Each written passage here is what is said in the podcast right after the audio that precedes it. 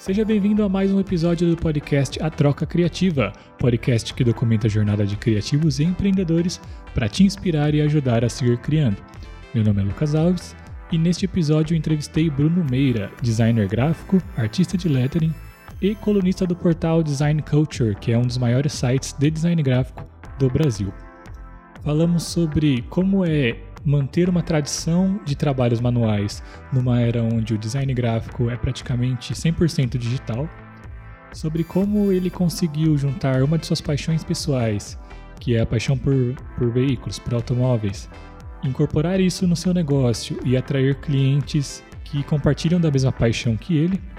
E falamos sobre como um artista pode fazer para crescer localmente. E spoiler, ele deve ajudar os outros negócios locais a crescerem também. Antes que esse episódio comece, eu queria dizer que o áudio não está tão bom quanto eu gostaria que estivesse. Não da parte do Bruno, mas da minha parte. Eu tive um problema com o microfone durante a gravação e só percebi depois que a conversa foi gravada. Então não tive como recuperar esse áudio completamente. Espero que ainda esteja audível para vocês, ainda vocês consigam entender todas as informações. Então, sem mais nenhum aviso, que comece a troca criativa. Seja bem-vindo à troca criativa. Fala, Lucas. Obrigado pelo convite. Para mim é, é uma honra tá, poder estar tá trocando essa ideia com você aí, mostrando um pouco do meu trabalho também e vamos que vamos. Cara, conta um pouco sobre a sua trajetória aí artística. Então, cara, minha trajetória ela começou desde cedo, na verdade. Eu vou contar um pouco mais avançado já, né? Desde de quando eu, eu escolhi estudar design e acabei indo mais para a área do lettering e da para a área de, do letrista mesmo. Eu desde criança, na verdade, eu desenhava, né? E todo mundo já já me falava que ah, você vai trabalhar com com engenharia mecânica, que eu gostava de desenhar carro e tal. Vai trabalhar com design de interiores, alguma coisa assim. E aí foi passando o tempo, né? Isso daí eu era muito criança. Foi passando o tempo, aí com os meus 15, 16 anos, eu comecei a andar de skate. E era a coisa que eu mais fazia na vida, que eu mais amava. E ali com 16 para 17 eu já tinha meio que aquela obrigação, né? Tipo, ah, o que, que você vai ser, o que, que você vai fazer, o que você vai estudar. E aí eu tava tão vidrado em skate na época que eu queria alguma coisa que eu pudesse trabalhar no meio do skate e tudo mais. E, e aí comecei a descobrir um pouco do que eu poderia estudar e nisso eu descobri o design gráfico. E vi o quanto a área é abrangente e o tanto de, de, de coisas que eu poderia explorar, o tanto de, de trabalhos que eu poderia fazer, não só pro skate, que era o que eu gostava e tal na, na época, tanto tanto pro, pro resto, assim, tem, tipo, é um escopo muito grande de, de trabalhos que, que você pode explorar e tal. Daí me descobri apaixonado por design, né? Só fazendo pesquisa e tudo mais, vendo tanto de, de trabalho que eu poderia fazer. E aí fui estudar design gráfico. É, fui, sou formado já pela faculdade Embi Morumbi, aqui de São Paulo. É, eu entrei em 2012 formei em 2015. Nesse, nesse meio tempo, assim, nesse, nesse tempo de estudo, lá dentro eu conheci o lettering, né? Era uma das, das matérias da faculdade. Esse interesse veio porque eu via muito trabalho bom e nas aulas eu era, tipo, um dos piores, assim. Daí até ficava meio, meio revoltado, tipo, como a galera faz tanto trabalho bom e, e eu não consigo sair do lugar, né? Aí comecei a tentar me inteirar mais sobre o assunto, comecei a ler alguns livros, fazer alguns cursos fora da faculdade, porque o ensino que eu tinha na faculdade, não o ensino, né? Essa matéria específica, eu não tive com um dos melhores professores. E aí, às vezes, eu tinha algumas dúvidas e não conseguia sanar, então tive que buscar ajuda extra aí por fora. Desde então, eu sigo como designer, sou, sou designer gráfico uh, freelancer, mas eu também tenho esse trabalho de letrista né, em paralelo. Não que seja uma coisa à parte, até porque acho que está até tomando mais conta do meu tempo do que trabalho como designer. E até porque eu gosto ainda mais. mas minha ocupação principal ainda é designer gráfico. O que eu te contei que foi desde cedo, né, que, que surgiu isso. Desde criança eu sempre gostei, tipo, tava meio que enraizado isso em mim. Eu gostava muito de desenhar carro, mas era tipo de uma forma diferente.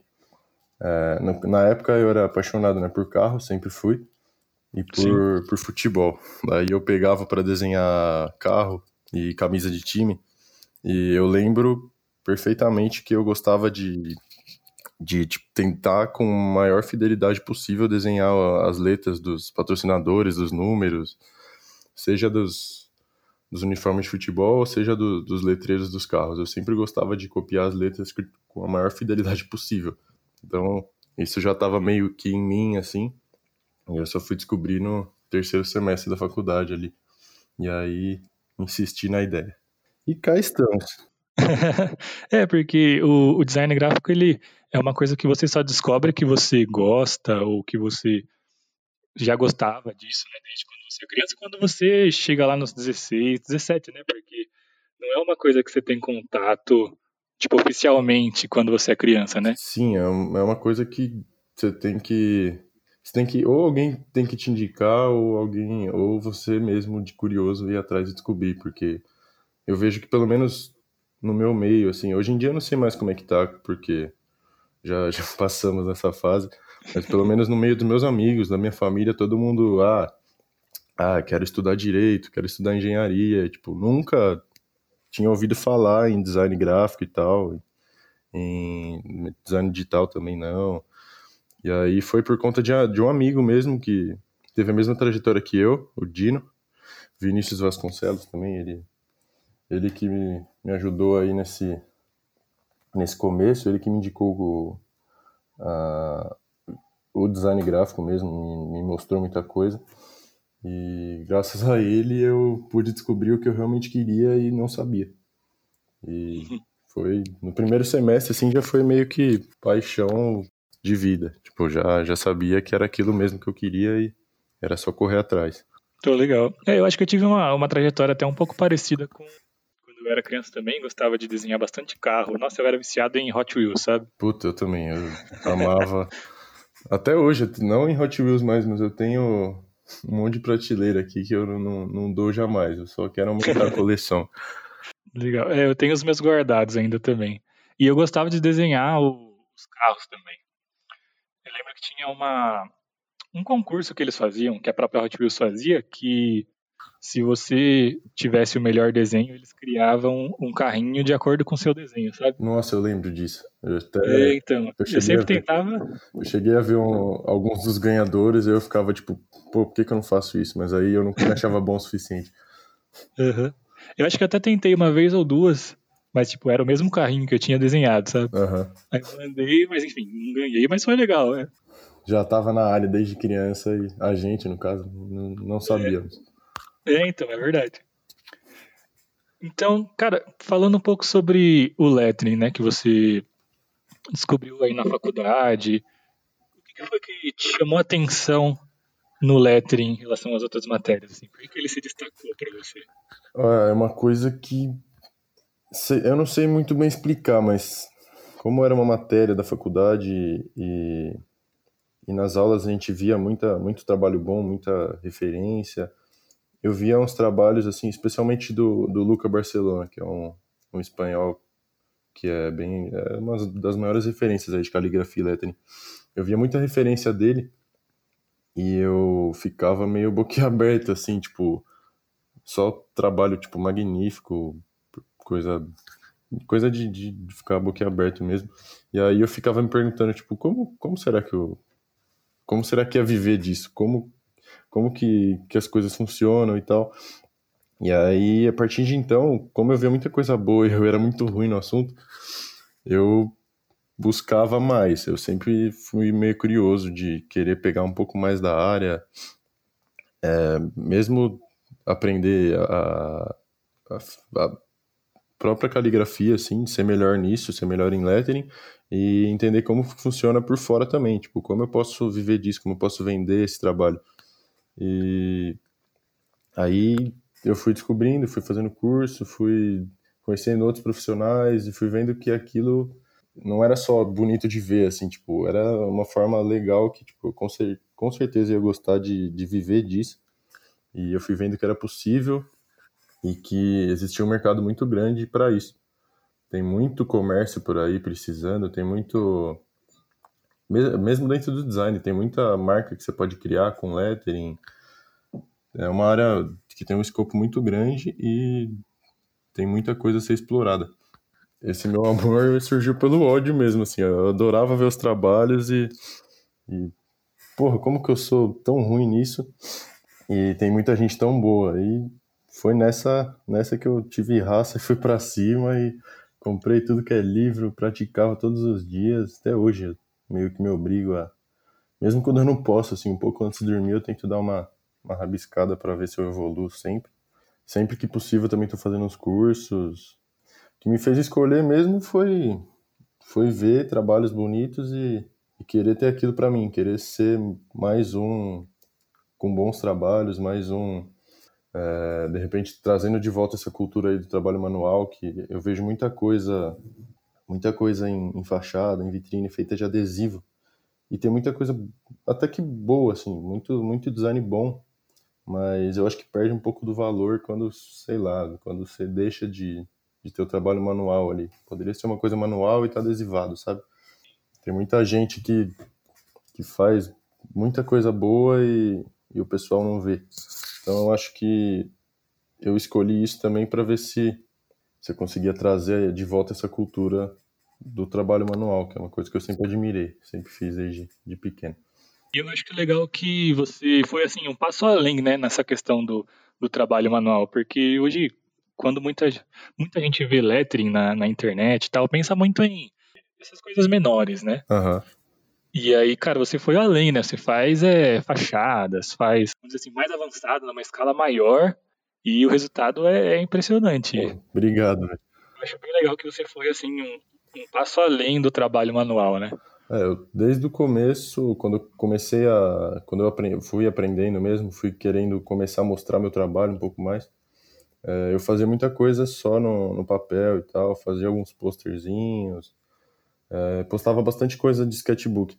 E aí teve uma hora que eu falei, pô, cansei, né? Tipo, quero, eu quero dar, sei lá, quero dar uma evoluída e, e aí foi num, num workshop que eu fiz, se eu não me engano foi com o Felipe Grimaldi, que ele é meu, um dos meus tutores aí, já fiz uns três workshops com ele. Ele falou, eu falei isso para ele, ele falou, cara, você quer ver se evoluir de verdade? Sai um pouco do papel. Vai para tenta fazer em plataformas diferentes, tanto que eu faço faço eu tento sempre customizar umas coisas X assim, tipo, no Pixel Show onde a gente se conheceu, eu tava com na minha mesa lá com um martelo customizado e tal. Eu tenho. Eu lembro, verdade, muito legal, inclusive. Capacete, lembro do capacete também, achei muito da hora. Obrigado. Eu tento sempre, depois dessa dica dele, eu queria, eu queria começar a fazer mural mesmo, queria começar a tentar fazer fachada, que eu sempre vi ele fazendo, é, trabalhos mais comerciais de fachada, eu sempre gostei. Eu, como sou, tenho essa paixão aí por carro, tô sempre nos eventos de, de carro, moto customizada, eu vi o tanto de trabalho que também poderia ser feito nisso, em carro, em capacete, em moto, e aí eu deixava, eu deixei de lado esses esses posts que eu fazia para mostrar meu trabalho de sketchbook e tentei treinar mais para tentar levar meu trabalho para outros lugares, para outras plataformas. Começou mesmo na faculdade, no, no último ano, eu lembro que estava rolando uma exposição, da exposição Tipos Latinos, que, é, que tem a cada dois anos aqui no Brasil, se não me engano. É, é na América do Sul, na verdade, mas aí o, o nosso professor acabou levando lá para a faculdade os pôsteres, né, que foram expostos na, na Bienal, e aí a gente, como aluno, tinha que fazer trabalhos em cima daquilo, fazer pôsteres em cima daquilo também. E aí eu falei para ele, professor, onde a gente vai colocar os pôsteres é, ali era, era é um mural de vidro, na verdade era a parede da biblioteca toda em vidro. E aí ia sobrar um puto espaço. Eu falei, o que, que você acha da gente fazer uma interação ali e tal, de, de marcador? Porque vidro é super fácil de tirar e tal. Eu acho que seria um. daria um conteúdo bacana para mim e para a faculdade também. Porque um monte de gente parou para olhar no que tá fazendo tudo. Aquele foi meu primeiro trabalho fora do, fora do sketch, fora do papel. A partir dali eu quis só tentar aumentar. tentar fazer em, em murais, tentar fazer umas placas maiores. E tô na busca até hoje aí, querendo cada vez mais buscar suportes maiores para para ver como é que sai meu trabalho aí, porque é uma dificuldade grande. Eu tive para poder desbloquear esse negócio aí de, de fazer fachada, fazer murais.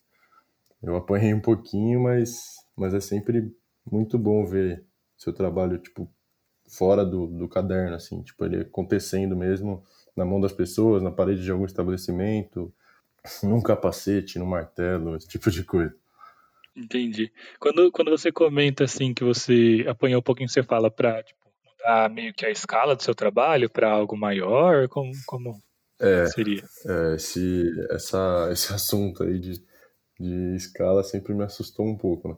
Porque eu estava ah, sempre tão acostumado a, a fazer coisas pequenas em sketchbook, em folha, que às vezes eu dava uma travada quando eu via alguma coisa de dois metros, um metro e meio. E geralmente acaba até sendo mais fácil.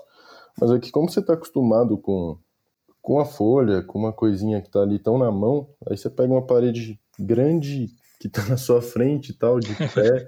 Eu dei uma travada no começo, mas depois aprendi algumas técnicas. Mesmo no, no freehand já, já consigo é, dar uma destravada melhor aí nos, numas, pared, numas paredes grandes e, e vitrines também. Mas na maioria das vezes, quando eu crio alguma coisa assim, que eu, eu sei que eu tenho que reproduzir exatamente aquilo que eu criei menor, eu acabo usando decalque, que é aquilo que muitos tatuadores fazem, né? De levar a folha com o desenho perfeito, no tamanho ideal e passar o decalque para o vidro. Muitas vezes eu faço isso com giz. E aí eu só chego para preencher mesmo, para manter a fidelidade daquilo que já tinha sido criado. Entendi. De acordo com o que a gente conversou, você dá bastante ênfase na tradição né, desse traba desses trabalhos feitos à mão. Uhum. E como que é, apesar de que você trabalha com os dois, né? Você trabalha com, com o digital Sim. e com os trabalhos manuais. Como que é para você, assim, manter viva essa tradição do manual? Sendo que a maioria das pessoas hoje opta pelo, pelo digital, né? É.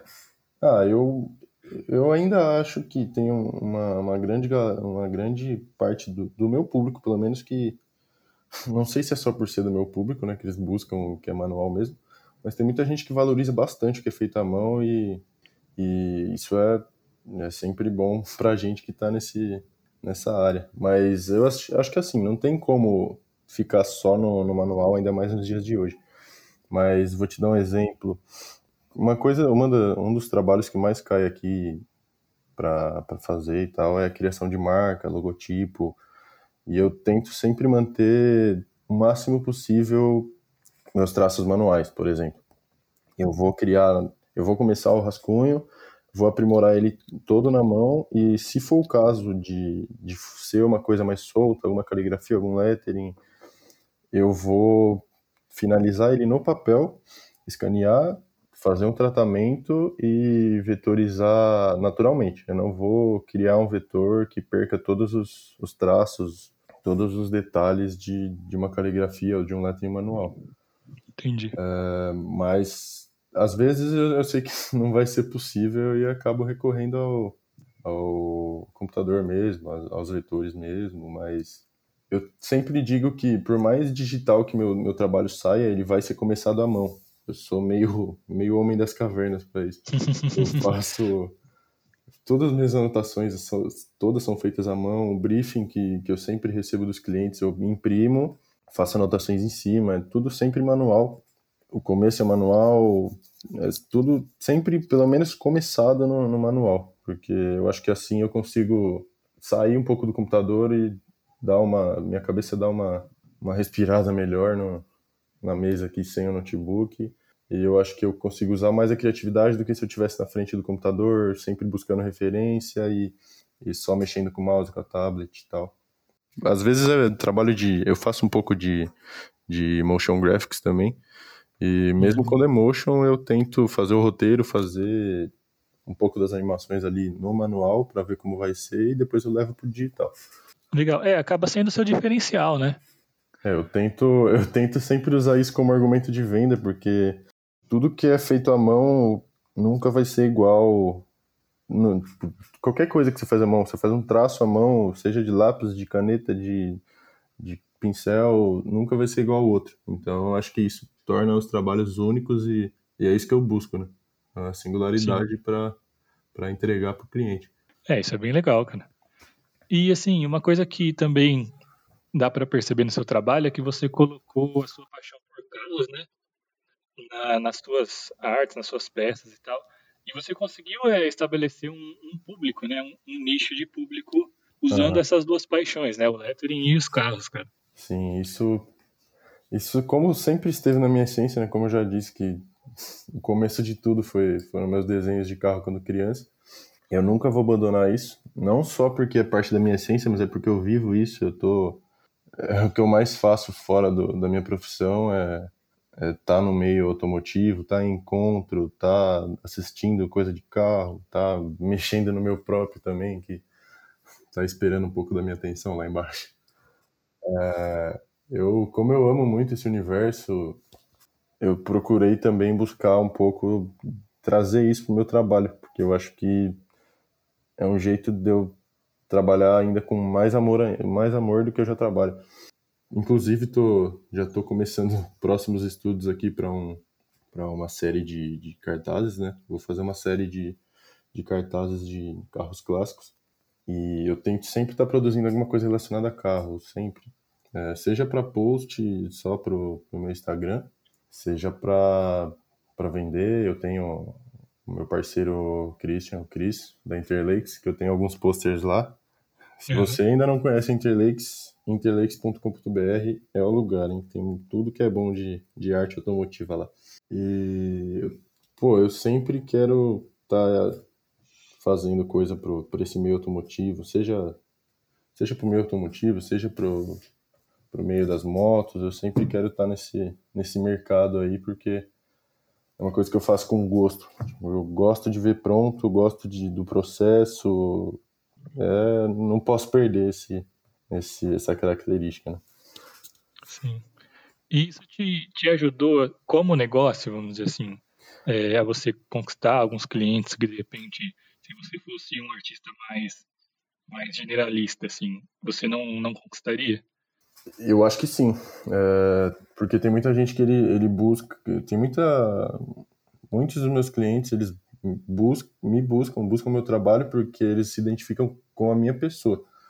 Uhum, com o que legal. eu faço, assim, por exemplo, barbearias. Eu ando atendendo bastante, seja para fazer fachada, seja para fazer identidade visual, porque eles se identificam com o trabalho manual e com a, a essência dos, dos velhos hábitos, né, das pinturas, de, de ser tudo tudo sempre manual. E Sim. isso dos carros, com certeza, me ajudou a conquistar mais clientes. Eu tenho, é, inclusive, o cliente que eu vou visitar hoje à tarde é de uma agência, agência de automóveis, que chegou até mim por meio de um trabalho que eu fiz de identidade visual para um, o canal de um, de um amigo meu, Espina. Tem até no meu Instagram lá, depois eu vou passar aí para a galera. Eu acho que o povo acaba vendo e vendo as coisas que eu faço desde do começo, que eu fazia mais as coisas para mim, fiz alguns cartazes para deixar aqui no meu quarto. E aí o povo acaba vendo isso, vendo que eu tenho essa identificação, esse amor e e eu acho que é isso que eles buscam, né? Alguém que que entenda a cabeça deles e, e possa ajudar de alguma forma, seja com seja com um quadro decorativo, seja com a criação da marca deles. Entendi. Isso é super legal, né? Porque a gente acaba percebendo que às vezes o artista acaba sendo mais importante do que o trabalho em si, vamos dizer assim, né? Sim. Que é a identificação com a pessoa que faz aquele trabalho, lógico que a qualidade conta, mas... É, tem que ter. Esse, esse relacionamento, né? Tipo, ah, realmente, esse cara entende o que eu gosto, né? Ele entende o que eu, o que eu curto e isso faz muita diferença, né? Sim, e eu, eu até discuto às vezes um pouco com a minha namorada, porque ela ela, ela sempre me apoiou, sempre me apoia, mas às vezes ela até fala: ah, você poderia, sei lá, fazer alguns trabalhos para atingir outros públicos e tal. E, e assim, eu tô tentando bastante fazer isso, porque eu acho que eu não posso fechar tanto meu escopo, mas ao mesmo tempo eu sempre digo para ela que eu não posso fazer algo que não seja eu. Uhum. É, eu sei que, que eu preciso sim, eu estou em busca disso, de atingir públicos diferentes, não só dentro do meu escopo, mas eu não posso é, fazer uma coisa que não, este, não seja minha verdade. Então, por isso que muitas vezes eu acabo sendo um pouco repetitivo. Estou tentando não ser tão repetitivo de fazer sempre coisa de carro, coisa de skate e afins. Mas é isso que eu acredito, assim. Eu acho que a gente tem que fazer o que a gente ama e o que a gente gostaria que fosse feito pela gente. No caso, se eu não fosse designer e precisasse, sei lá, de uma marca para o meu canal automotivo ou de um quadro para o meu carro, eu ia com certeza ir atrás de alguém que, que faz o que faz porque gosta do que está fazendo. Sim, sim. É, eu acho que é diferente ser repetitivo do que ser consistente, né? Acho Isso. que são, são coisas diferentes, porque o seu público ele, ele tem que saber o que você faz, né? Na verdade, ele, ele tem que saber o que esperar de você. Sim. Quando você, às vezes, por ter um pouco de receio de focar em uma área, acaba tentando atingir várias, o seu público acaba falando, mas espera, o que, que você faz, né? Quem é... que você é de verdade? Perfeito.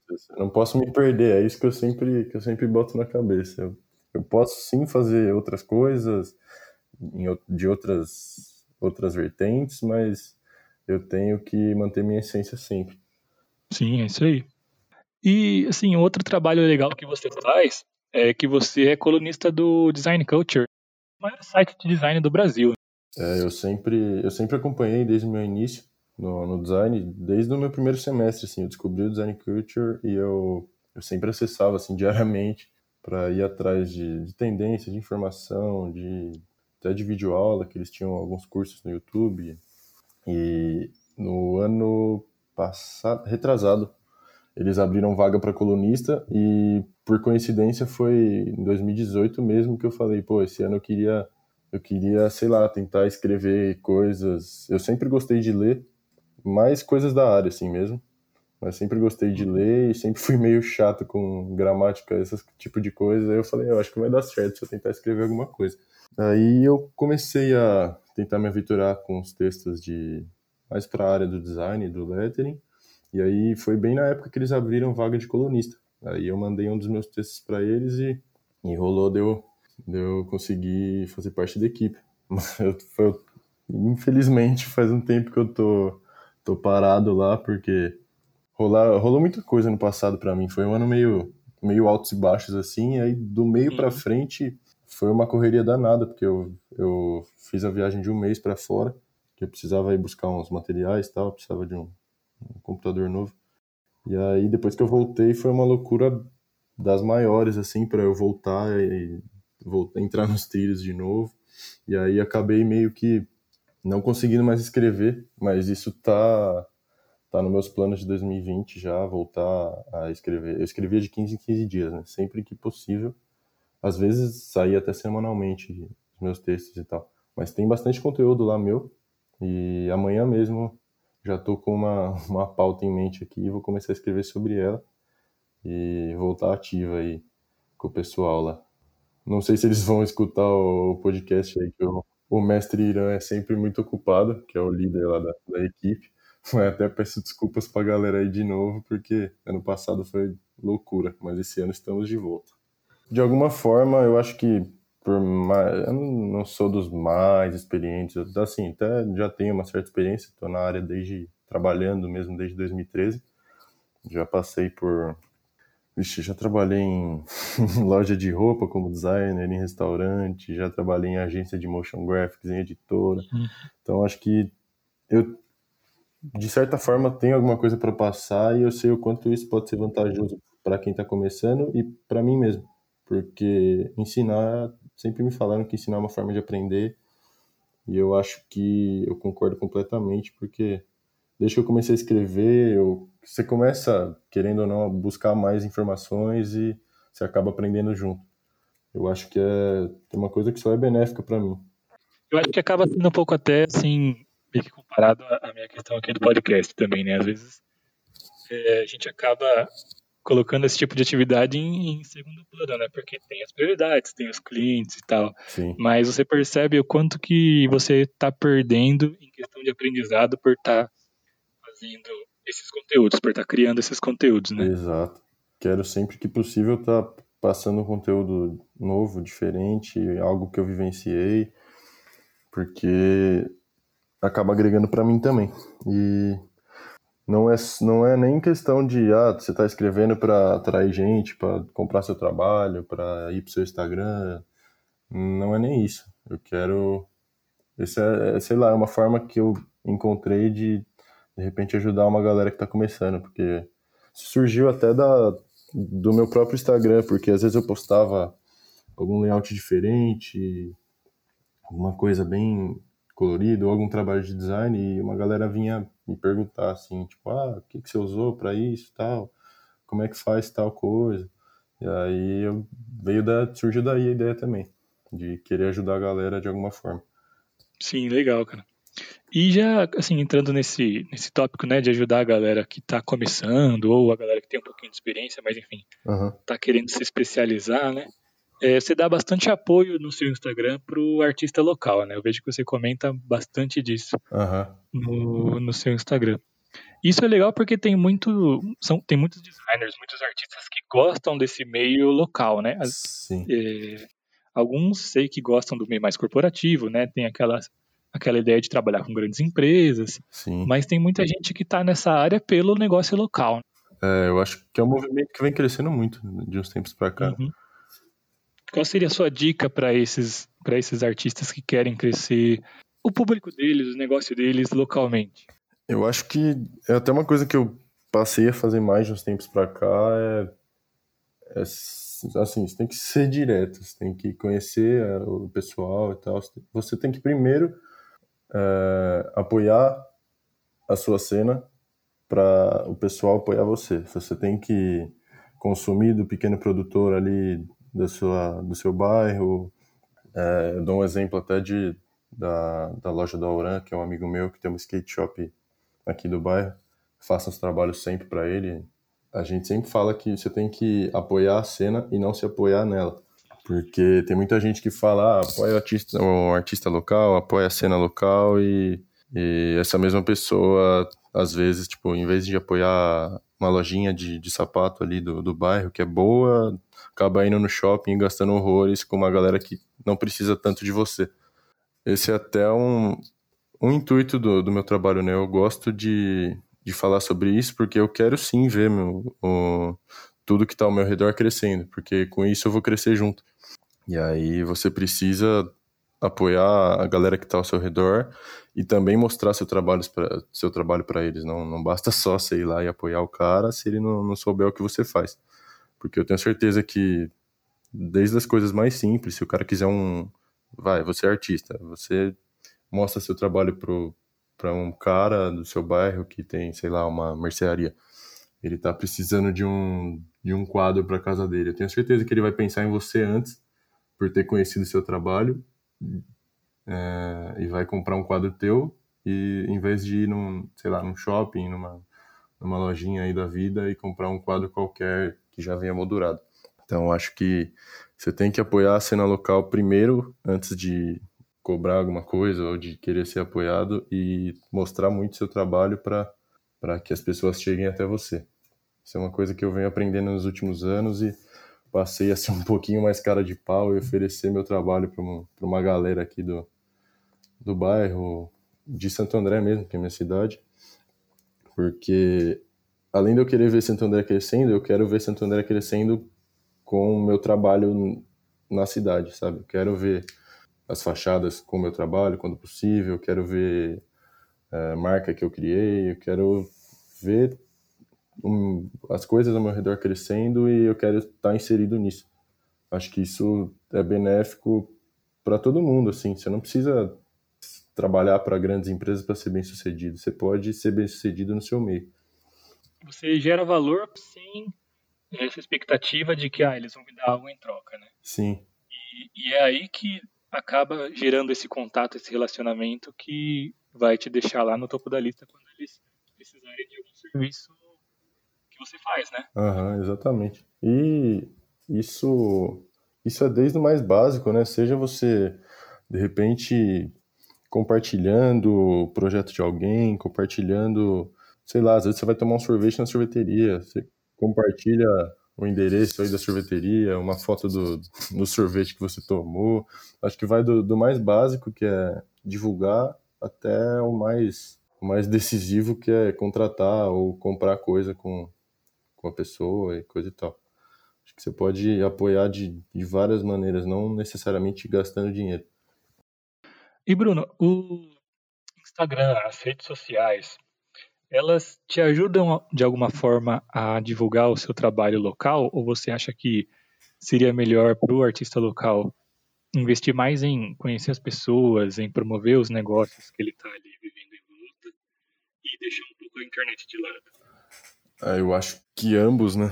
É, eu, da mesma forma que eu, que eu já consegui conhecer um pessoal aqui da área que eu não conhecia pessoalmente, e divulgar meu trabalho para que ele possa alcançar também uma galera da região, é, eu acho que nada bate o, o boca a boca ou, o olho no olho, né? De você conhecer as pessoas e os lugares por você mesmo, assim, por estando no, frente a frente. Eu acho que os dois são essenciais, e mas para o negócio local mesmo, o que mais funcionou para mim até hoje foi, foram indicações e, e as próprias visitas. É, o Instagram, eu consegui. A maioria dos meus trabalhos vem pelo Instagram. Né? Eu já consegui algumas coisas locais, mas a maioria vem de longe, porque o alcance é muito maior. E é mais no para post patrocinado e tudo que você pode escolher, né? É, onde você vai direcionar o trabalho que você quer patrocinar. É, não tem como ser, ser tão específico assim na, no seu público-alvo da internet. Quando, quando o assunto é a, a cena local e tal, o pessoal de perto, eu acho que nada bate o, o olho no olho e o aperto de mão. Bruno, foi uma conversa interessante, cara. Muito, muito legal saber como, como você trabalha. Passa o, o seu contato para o pessoal? Com certeza, eu tô em quase todas as redes aí. Uhum. É, o principal é sempre, o, eu tô sempre quase o dia todo no Instagram, né? Que eu posto, geralmente posto meus stories ali trabalhando, quase todos os dias. E vocês podem me achar no Instagram, no Facebook, uh, no LinkedIn, no Dribble e no Behance. Todos com, com o mesmo nome, que é Meira DG. DG foi um clichê aí que eu usei desde o começo, que é designer gráfico, mas como soava bem, por mais clichê que seja, a marca acabou dando certo, eu mantive e estamos vivos aí. Então, no Instagram e nas todas essas outras redes eu tô aí como Meira DG. Podem mandar mensagem aí, podem seguir o trabalho aí que, que vou responder todo mundo, sigo galera de volta. Tô sempre buscando novos, novas amizades aí, um networking também é sempre bom. É legal para quem curte design lettering também, que eu tô sempre postando conteúdo, então garanto para vocês aí que vai ter sempre coisa boa. Entendi. E tem algum link pro, pro seu pra sua coluna no Design Culture? Tem, o link é meio complicado, na verdade, mas se você entrar no Design Culture e procurar na, na lupinha lá por Meira DG também, você vai encontrar. Cara, obrigado novamente. Até logo. Até logo. Obrigado por ouvir mais um episódio do podcast A Troca Criativa. Você pode ouvir os outros episódios nas maiores plataformas de streaming, então no Spotify, no Google Podcasts, no Apple Podcasts, Deezer, Castbox e outras mais aí que eu não, não sei de cabeça agora. Então você pode ouvir em todas essas plataformas e no YouTube em formato de vídeo. Obrigado novamente e a gente se vê no próximo episódio.